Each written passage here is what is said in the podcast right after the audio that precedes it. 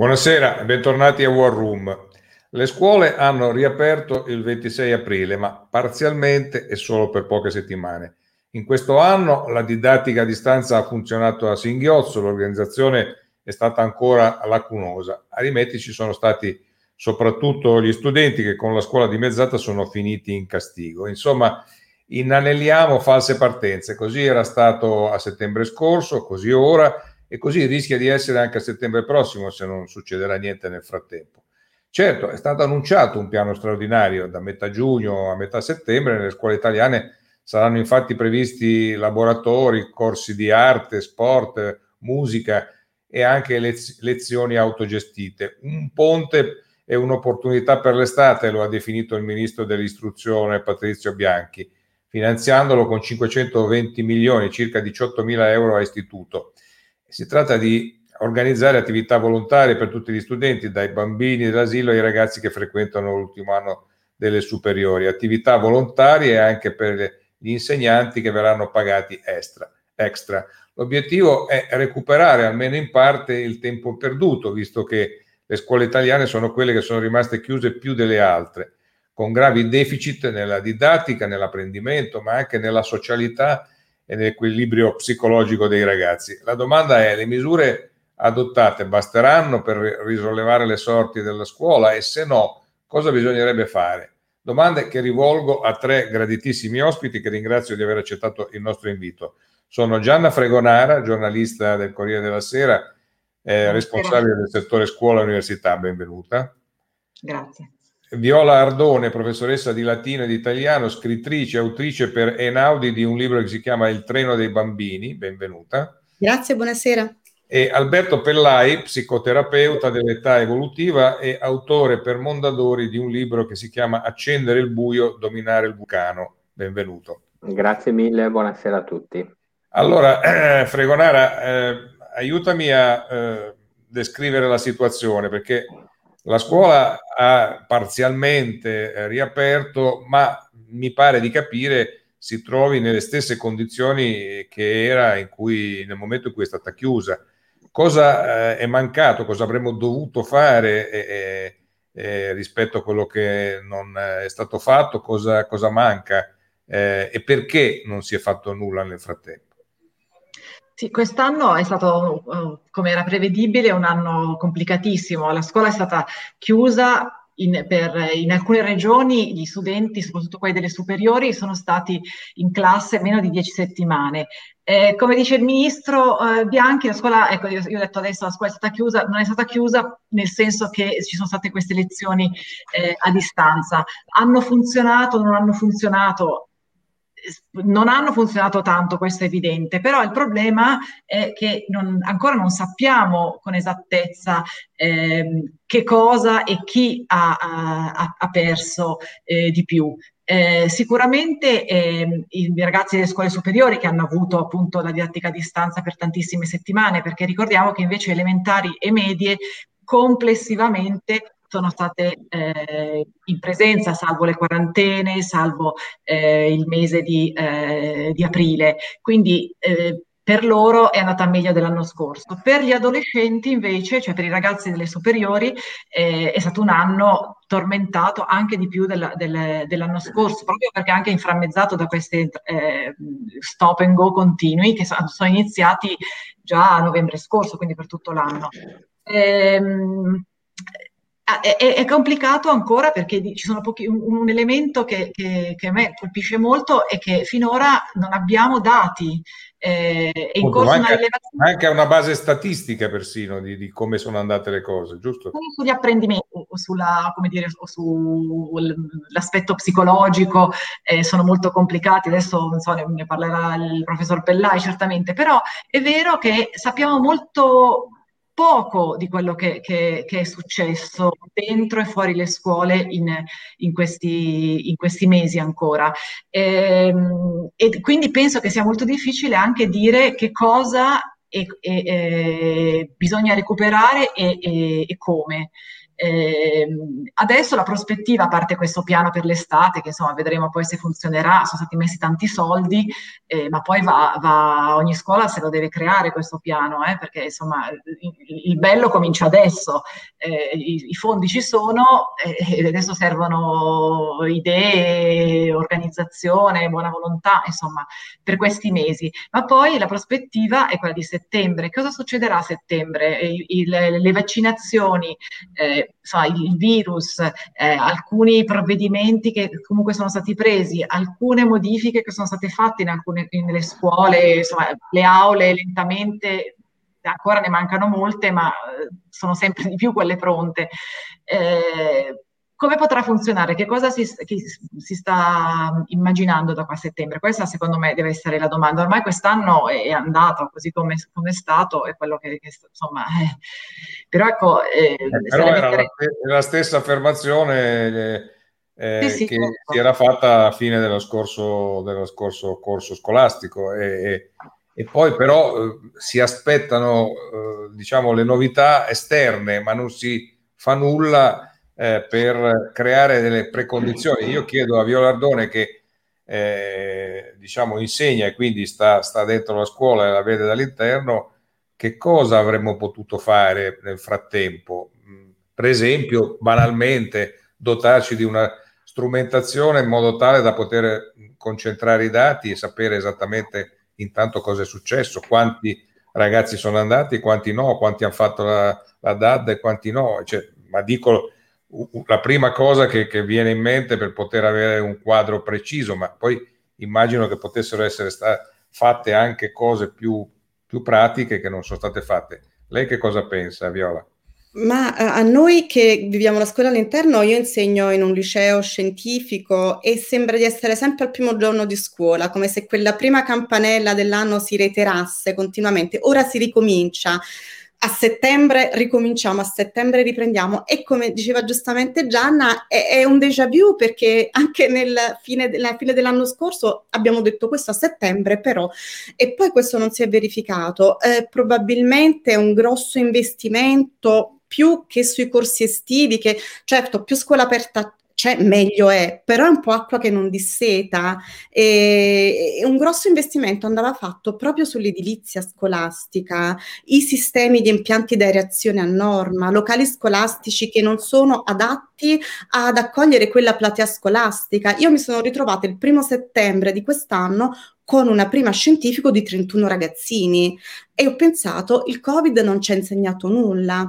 Quindi io, probabilmente dovremmo ragionare per la scuola come se il Covid non esistesse, andare a risolvere quelli che già erano i problemi della scuola, quindi più insegnanti, classi meno numerose, locali più ampi, con più finestre, più areazione e risolvere probabilmente anche un po' di, sistema, di burocrazia, perché quello che rende difficile il rientro. Io ho anche un bambino di 9 anni che è finito recentemente in quarantena perché il compagnetto è risultato positivo. Nessuno dei bambini era infettato perché avevano la mascherina, tutto a norma.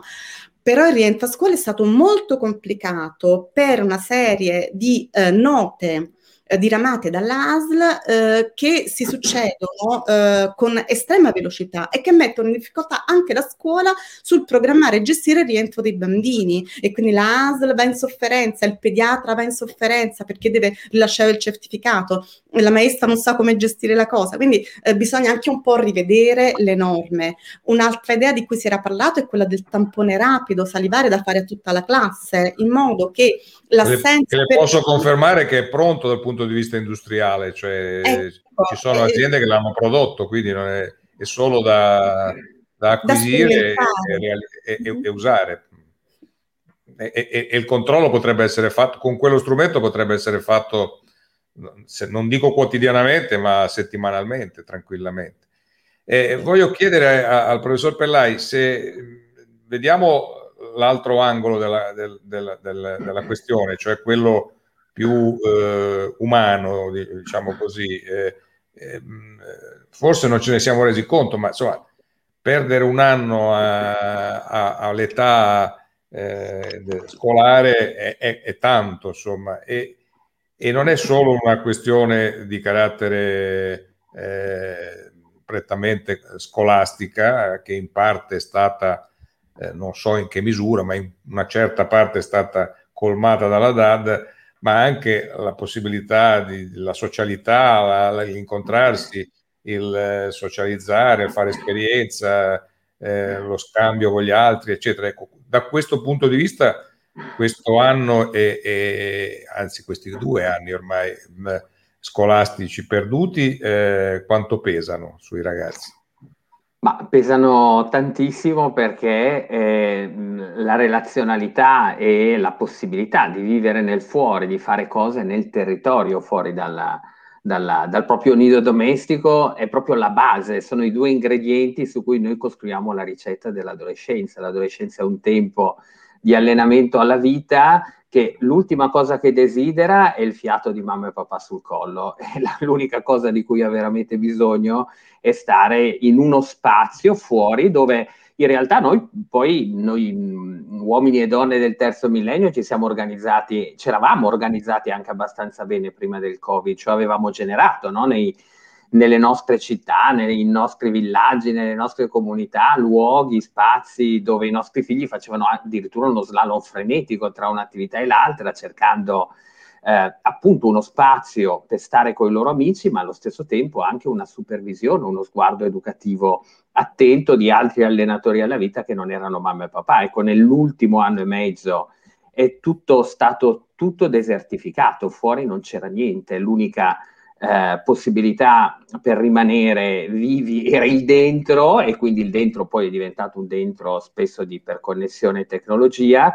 Credo che qua de- dentro un po' anche a questa immagine, a questa visione, ci sia eh, poi una fatica enorme eh, ad avere davvero una cultura dell'infanzia e dell'adolescenza e di rimando una politica che sa guardare l'infanzia e l'adolescenza come una risorsa per il paese. Io abito in provincia di Varese e a 25 km da dove abito io, in Canton Ticino, quest'anno non ha chiuso niente neanche per un giorno, né una scuola né un'attività extrascolastica.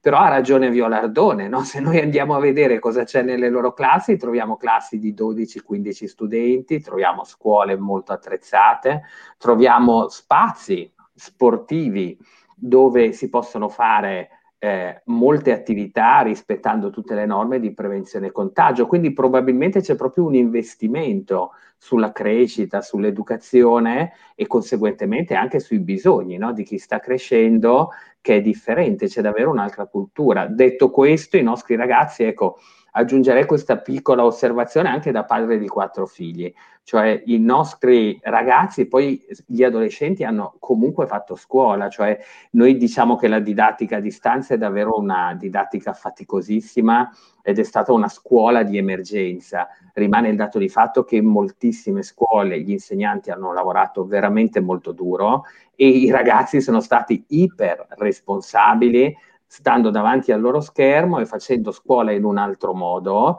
ma in moltissimi casi portando avanti poi molto lavoro che probabilmente non è all'altezza dal punto di vista dell'apprendimento.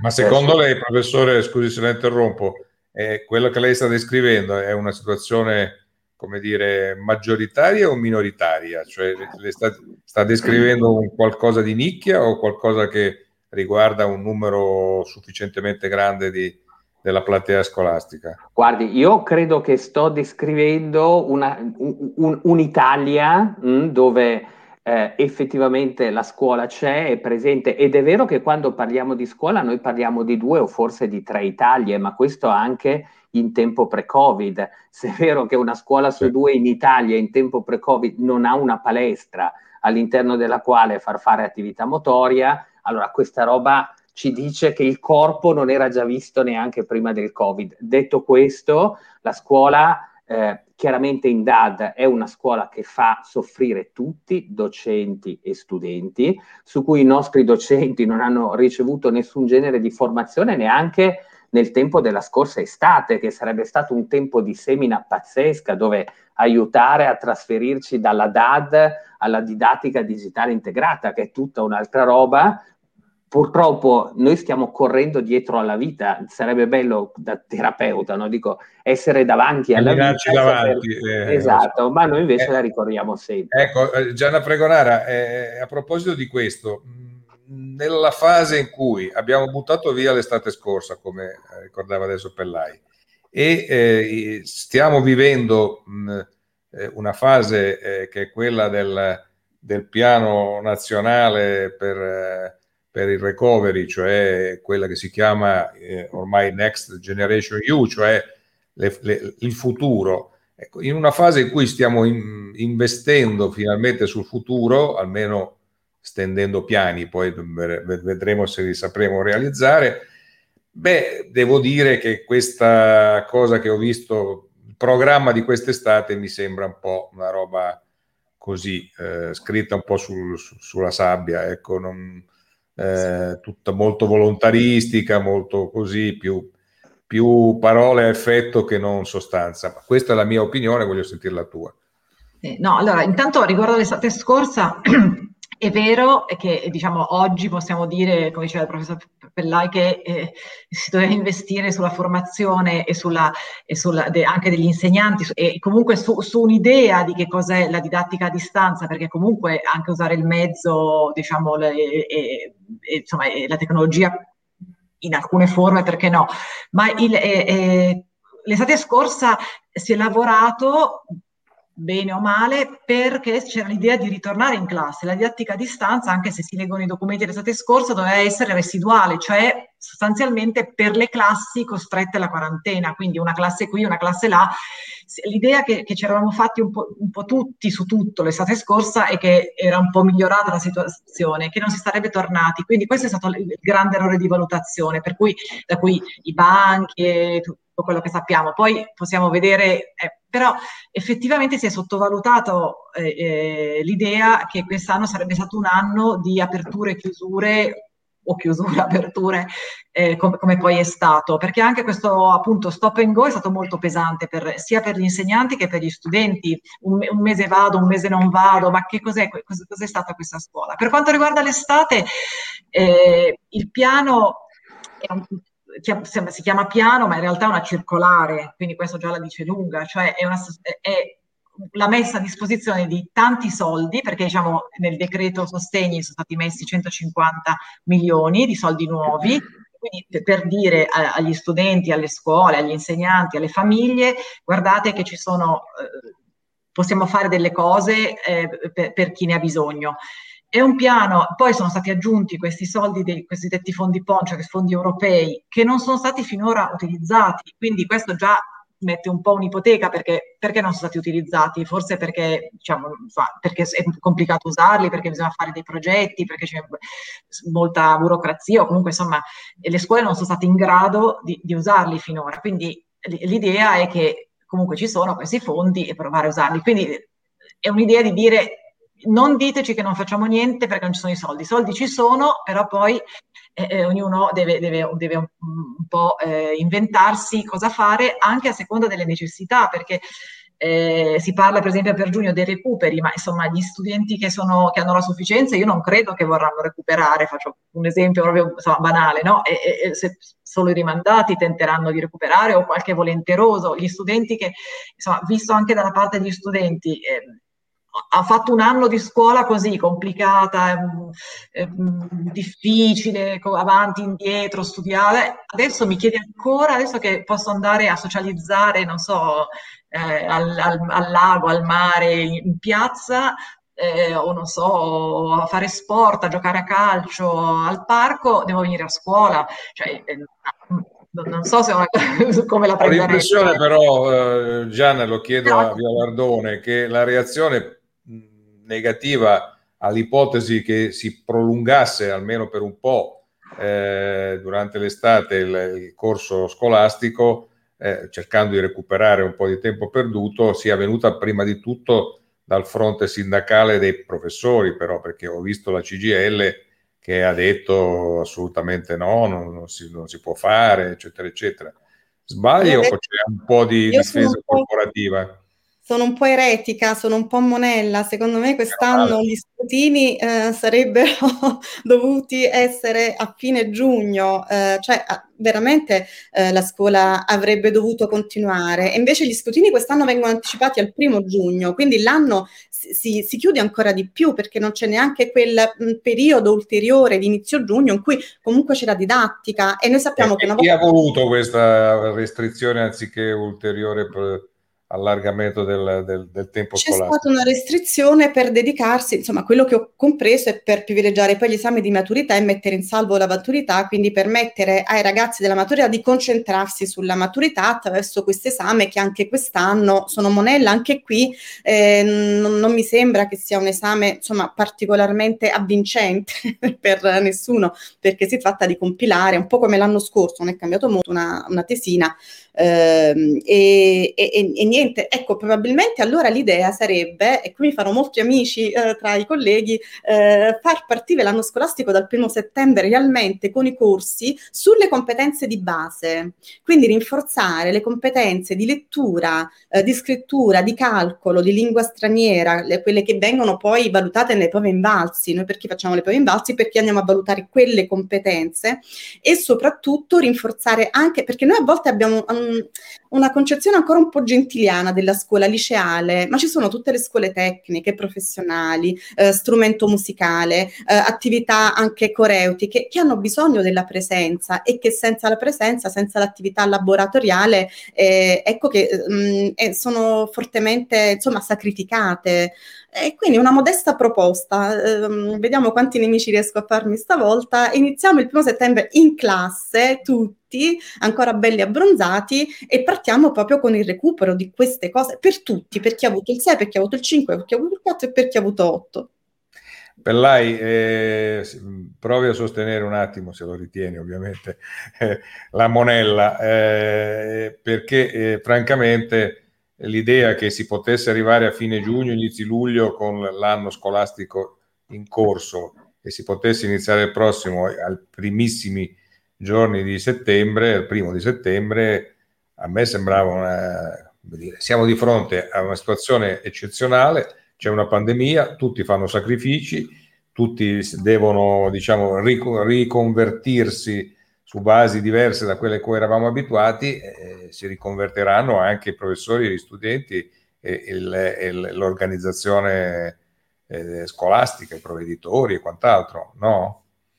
Ma eh, qua eh, io non, non, essendo un docente non mi sento di interferire con... Però è un, pa- è un padre di quattro certo. ecco, scuola. Ecco, io, io, credo questo, cioè che ci sono effettivamente tanti modi diversi poi anche di fare scuola, cioè secondo me ha molto senso quello che dice Ardone, una ripartenza un po' strong che permetta proprio di... Io penso anche a chi farà i salti di grado di scuola, no? esce dalla terza media, entra alla prima superiore e ha davvero un po' eh, bisogno di tutto un aspetto di accoglienza che debba essere formativa, debba, debba essere tutelante della, della comprensione anche di, hanno veramente in quest'anno e mezzo hanno perso tantissima comprensione di che cosa è la scuola, come, co, co, a che cosa ci serve. Io credo anche il lavoro sul metodo di studio che è un lavoro di importanza fondamentale, come si costruisce una mappa mentale, cioè uno che esce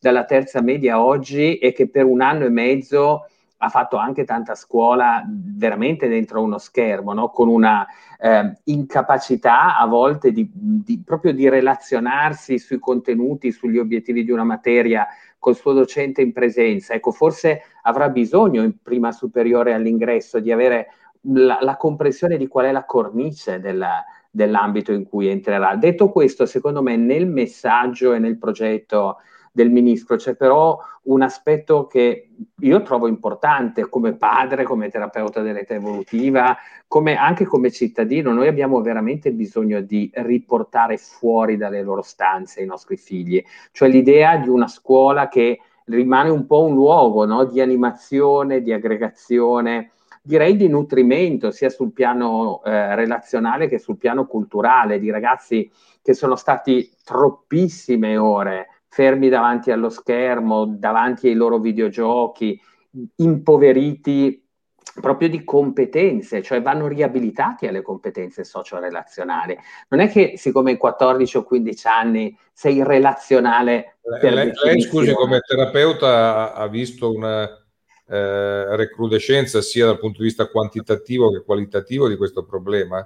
Cioè ha avuto molto più molti Ma più questa... clienti, tra virgolette. Ma soprattutto i genitori sono i clienti di noi perché vedono i loro figli davvero, no? Proprio una mamma mi raccontava, li vedo sfiorire come delle piantine non annaffiate e questa roba genera poi un effetto contagio dentro la famiglia perché se io genitore vedo mio figlio che soffre dovrei essere quello tonico no? che gli fa da capitano Mi coraggioso e... e invece esatto si genera un contagio pazzesco per cui tutto il sistema famiglia implode. Per cui un messaggio che stiamo dando potentissimo ai genitori appena il mondo riapre di spingerli fuori, perché una delle fatiche grosse sarà che alcuni figli davvero stanno nella loro comfort zone, immaginando che lì dentro sono più riparati da qualsiasi genere di sfida. D'altro canto è fondamentale che il mondo fuori sia un luogo che sa offrire appunto relazione, animazione, bellezza e cultura. Lo può fare all'aperto, lo può fare sottolineando tantissimo il protagonismo dei ragazzi e credo anche dobbiamo imparare a vedere gli adolescenti in un altro modo. Li abbiamo considerati passivi, obbedienti, muti e invisibili. Gli abbiamo chiesto di essere questo per un anno e mezzo. Potevamo dentro una pandemia immaginarli protagonisti, attivi, competenti e capaci di fare grandi cose per la loro comunità. Questa cosa però ci ha spaventato da morire, eh? ci ha fatto dire no, cioè, ce li ha fatti tra l'altro raccontare solo come quelli della Movida, potenziali untori, quelli dell'aperitivo. Ma sì, perché poi in quel caso emergono le notizie di cronaca, che naturalmente sono episodi statisticamente sì. forse irrilevanti, sì. ma che naturalmente prendono una ecco, dimensione. però io vi dico, se guardate giugno e luglio, per esempio, in molte città del nord Italia erano a fare gli animatori nei centri estivi per i loro fratellini più piccoli, erano nei, nei Grest, negli oratori, con tutte delle nuove regole, erano migliaia e di loro non ha parlato veramente nessuno. Eh, Gianna Fregonara, ma eh, mi ha colpito a proposito di, di messaggi la decisione del, di Miozzo, l'ex coordinatore del, del Comitato Tecnico Scientifico e ora consulente del Ministro dell'Istruzione, che ha annunciato le dimissioni in polemica con regioni e comuni perché eh, dice vanno per conto loro. Ora, siccome è lo stesso problema che si è visto anche sul fronte della sanità, ecco, la, la, la scuola è l'altra faccia della medaglia della sanità in questa, diciamo, eh, ordalia di ognuno fa come gli pare. Ma eh, è, è, stato molto complicato e confuso con le regioni eh, la gestione soprattutto quest'inverno. Adesso eh, mi sembra che negli ultimi negli ultimi due mesi la situazione è molto più semplificata e il vero caso di regione che diciamo, non segue le regole nazionali è il caso pugliese, che tra l'altro secondo me anche noi come giornalisti dovremmo indagare un po' meglio perché è un caso molto ehm, eh, particolare, cioè eh, il, il governatore ha deciso che decidono le famiglie se è meglio la DAD o meglio la, la, il ritorno in classe. Questo no, non soltanto per, per, gli adolescenti, per tutti. Eh, però apparentemente questa, questa eh, ricetta pugliese che insomma, a me sembra cioè, colpito perché insomma, a scuola cioè, si decide se si va o non si va a seconda de, naturalmente delle eh, situazioni sanitarie, ma poi insomma a scuola si, eh, insomma, si va, ecco. E, e invece le, eh, molte famiglie hanno deciso di tenere comunque i figli eh, a casa per precauzione, perché forse non si fidano del sistema sanitario, non lo so perché con esattezza, ma mi piacerebbe eh, capire meglio. E, e creando tra l'altro un, una cosa incredibile, cioè uno scontro eh, in alcune realtà addirittura tra professori e genitori, co, eh, genitori che accusano i professori di eh, dire a, agli alunni non venite perché ci contagiate, quindi diciamo all'ennesima potenza quello, eh, una situazione esplosiva del, tipo quella di cui ci parlava il professore, cioè eh, state chiusi perché non siete, insomma, i bambini o ragazzi ci fanno paura. Naturalmente non tutte le scuole questo, alcuni casi, però insomma colpisce questa, questa questa situazione, quindi questo, questo stato anche eh, di paura, di indecisione, eh, di incomprensione che tutto questo ha, ha, generato. Volevo dire una cosa sul primo settembre. Il primo settembre il piano che si diceva prima, abbiamo in classe, che diceva eh, la professoressa, il, il, um, il, primo settembre sono previsti comunque eh, corsi, attività, laboratori, cose varie. No, piano. L'Ardone voleva andare a scuola seria, no? no scuola a... seria bisognerebbe avere i professori, ricordiamoci che quest'anno in certe scuole non c'erano neanche i banchi, in altre scuole c'erano i banchi ma non c'erano i professori, perché poi i professori, i supplenti e compagnia bella arrivano a ottobre, novembre, dicembre. E quindi è bello essere in classe, però se poi non c'è il professore italiano, e, e, insomma, ecco, il problema è, insomma, sono abbastanza complicati su, su, sulla, sulla, ripresa. Purtroppo, ahimè, come dicevamo prima, per, per, per problemi che erano precedenti anche al, al, al, Covid, ma che sono diventati esplosivi con il Covid. Allora, abbiamo quasi finito il nostro tempo, però voglio chiedere a Viola Ardone, eh, eh lei ha scritto un libro, eh, Il treno dei bambini, che sono quelli che dal sud Italia nel dopoguerra, eh, nel secondo dopoguerra, venivano al nord a, andavano al nord a, a cercare miglior eh, condizione, fortuna e andare a scuola, tra l'altro. Ecco, secondo lei se fra qualche tempo volesse riscrivere un treno dei bambini parlando dei bambini di oggi e non di quelli del 1946, co- come, come lo penserebbe il treno dei bambini, dei bambini di oggi? eh, immaginerei...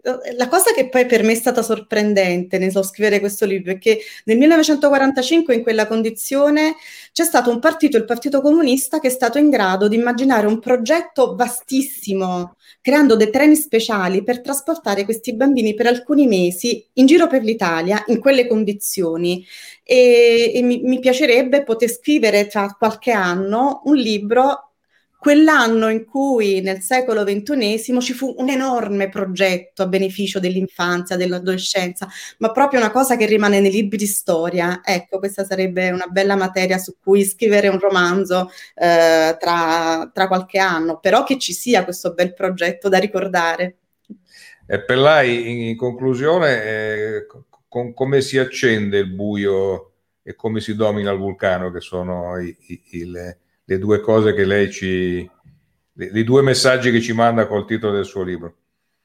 Ma il, il, mio libro parla di gestire le proprie emozioni orientandole in un percorso di consapevolezza che ci permette di essere i veri adulti della nostra vita, adulti con la maiuscola e quindi dovremmo decidere no, che adulti vogliamo essere con chi sta crescendo e se l'adulto è colui che si prende la responsabilità della crescita, fare davvero dei grandi sogni e trasformarli in realtà, così come ci diceva Viola Ardone un minuto ecco, fa.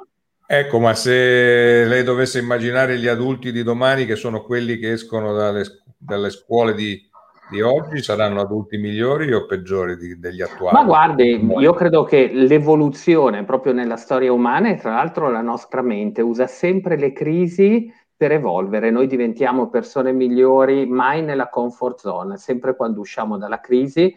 Quindi io da terapeuta, anche per il lavoro che faccio, la gente non viene mai da me a dire come sta bene, quanto è felice. Entra sempre dicendo sto molto male, chissà se ce la faccio, se poi facciamo un buon percorso. Detta così lei vorrebbe che stessimo male tutti, insomma, per guadagnare di più, ma insomma... No, no, no, no, cioè non è... ma io, io, certo, però io quello che penso è che eh, la differenza sarà, finito questo tempo, che cosa abbiamo imparato e come lo, mettiamo, come lo mettiamo a frutto. Se l'unica operazione sarà dimenticarci, per esempio, se continueremo ad avere classi pollaio con 30 studenti, l'Italia sarà per sempre la nazione che di fronte a ogni crisi pagherà il prezzo più caro per i suoi adolescenti. Allora, primo settembre, classi dimezzate. Almeno questi sono i due messaggi che vengono Fuori dalla nostra chiacchierata ringrazio Gianna Fregonara, eh, Alberto Pellai e Viola Ardone di essere stati con noi. Lunedì c'è, domani c'è eh, l'appuntamento con i libri con eh, Barbano, lunedì War, War Room Business, io torno martedì prossimo alle 17.30 sempre qui. Arrivederci. Ciao.